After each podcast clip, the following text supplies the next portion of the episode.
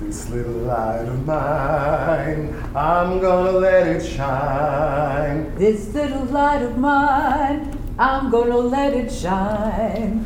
This little light of mine, I'm gonna let it shine. let it shine, let it shine, let it shine.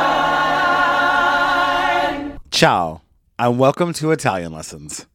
In the United States of America, there are 17.8 million Italian Americans. My family is one of those families that came here. My great grandfather, Caffiero Bargagna, came here at the end of the late 1800s. He came from outside of Florence, Italy. I'm super proud to be an Italian American. I'm super grateful for my heritage. I'm super grateful for my grandfather, Albert, and everything that he taught me and the things that I continue to learn. I'm super grateful to everyone in that part of my family that worked so hard and survived so many hardships that I'm just now learning about. October happens to be Italian American Heritage Month as we launch this podcast, Italian Lessons. I'm super grateful to the Italian American Museum of Los Angeles.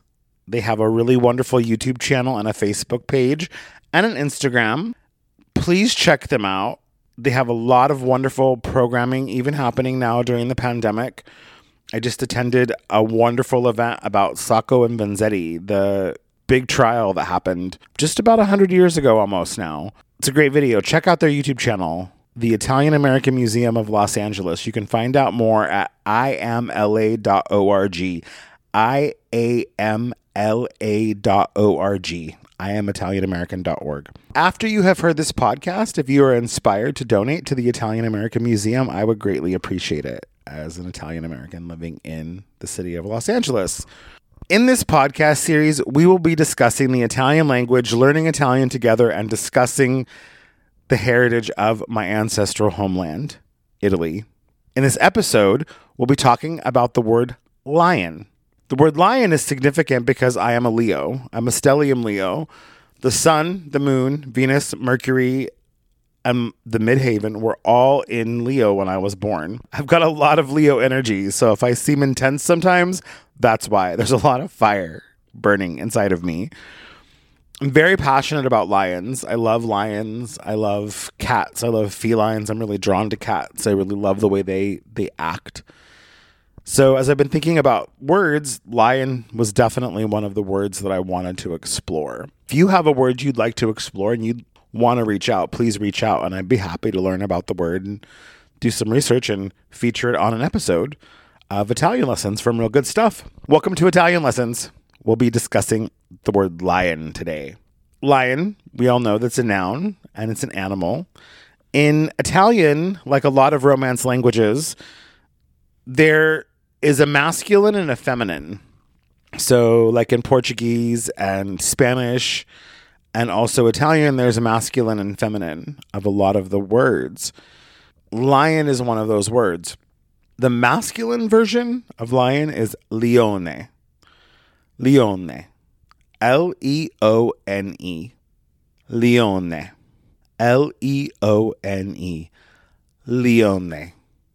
Leone. The feminine version is Leonessa. Leonessa. Leonessa. L E O N E S S A. L E O N E S S A. Leonessa. Now you'll notice the Leone has the grazie, the same ending of the E. So it's got that same kind of E ending. Leone. Grazie. The Leonessa, the feminine, has an ESSA suffix. Now that's really common. So like professoressa, leonessa, there's lots of words. Professoressa is professor, the feminine of professor. Be thinking about that, right? This this pattern, this this ESSA pattern, this ESSA is gonna pop up a lot. And especially in the the feminine versions of the word. So leone and leonessa. Leone and leonessa. One of the things that I learned in this process of the research is women lions, the female lions, the the women lions, they they do the hunting cooperatively. I did not know that. I thought that was fascinating. I also thought it was really fascinating as I began doing research that cave lions were indigenous to Italy, but went extinct right about like 20 years like before common era. So they went extinct in that area a long time ago, which I would think they would kind of be equated to kind of like a little bit of like a mountain lion. They weren't like the lions that we would think of in Africa and places like that. The Romans brought lions into their colosseums. That was a big part of their it wasn't just lions, there were other animals that would rip people apart for sport in these big colosseums. They would take Christians and other people in and infidels, whoever they thought was not obeying the law. It's not funny. I shouldn't laugh at it. They would stick them in these colosseums and they would laugh and rip them apart. I mean, we think we're a violent culture. I mean, think about that. You're going to watch people literally get ripped apart by a wild animal and cheer and thinking that that's fun and that's what you do for sport as the ruling class. It was a very weird, weird culture they lived in. But they would ship these lions, and the emperor would pay for these lions to be brought into Italy. Well, time passes, right? And and there's leones and leonessas all over, you know, Italy being kept apparently in cages, right? Which is like super like sad to me. Like super sad something happens. And the city of Florence, Florence, outside of Florence, Italy, is where my family is from. And around the year 1280, the Florentines kept a real lion in a cage. According to a legend, there was a lion that escaped and snatched a child, but gave it back unharmed to its mother. Since then, lions have been seen as a symbol of good luck for the city of Florence. Now, as many as 24 lions were kept there until 1550. So from 1280 to 1550, there were 24 lions that were kept there. If you know anything about the Medici family, the Medici family was the merchant family in Florence that is given credit with starting the Renaissance. Now, there's a lot of research coming out around that that they didn't actually start it, that this was other like thought that had been around. And of course, I don't think anything is, you know, if you read the Bible and Ecclesiastes, not, there's nothing new under the sun, Solomon said. And I really believe that to be true. The Medici family had the cages dismantled and new ones were built this was the 1500s, so they were keeping lions in cages, basically like as symbols of protecting the city, right? In the city of Florence, the city where my family's from, right? I'm a Stellium Leo. This is a big deal to me. In 1770, the custom of exposing lions in the city was abandoned. In 1770, they basically like banned that practice of caging up lions in the city. But what has survived is statues. Now, there's the Medici lions, and there's all sorts of these lions around the city of Florence.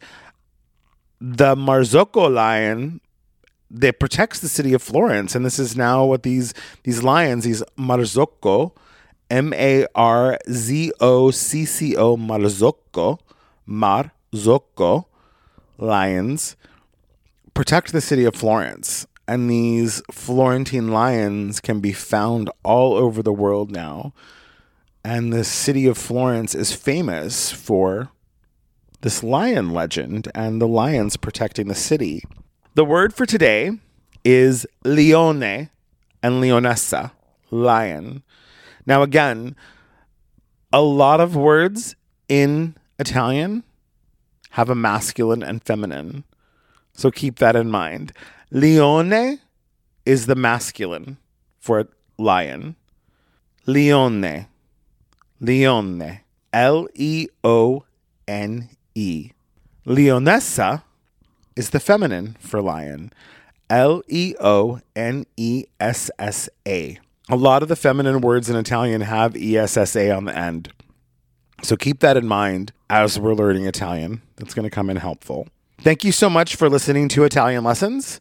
If you'd like to donate to the Italian American Museum of Los Angeles, you can learn more about them at imla.org.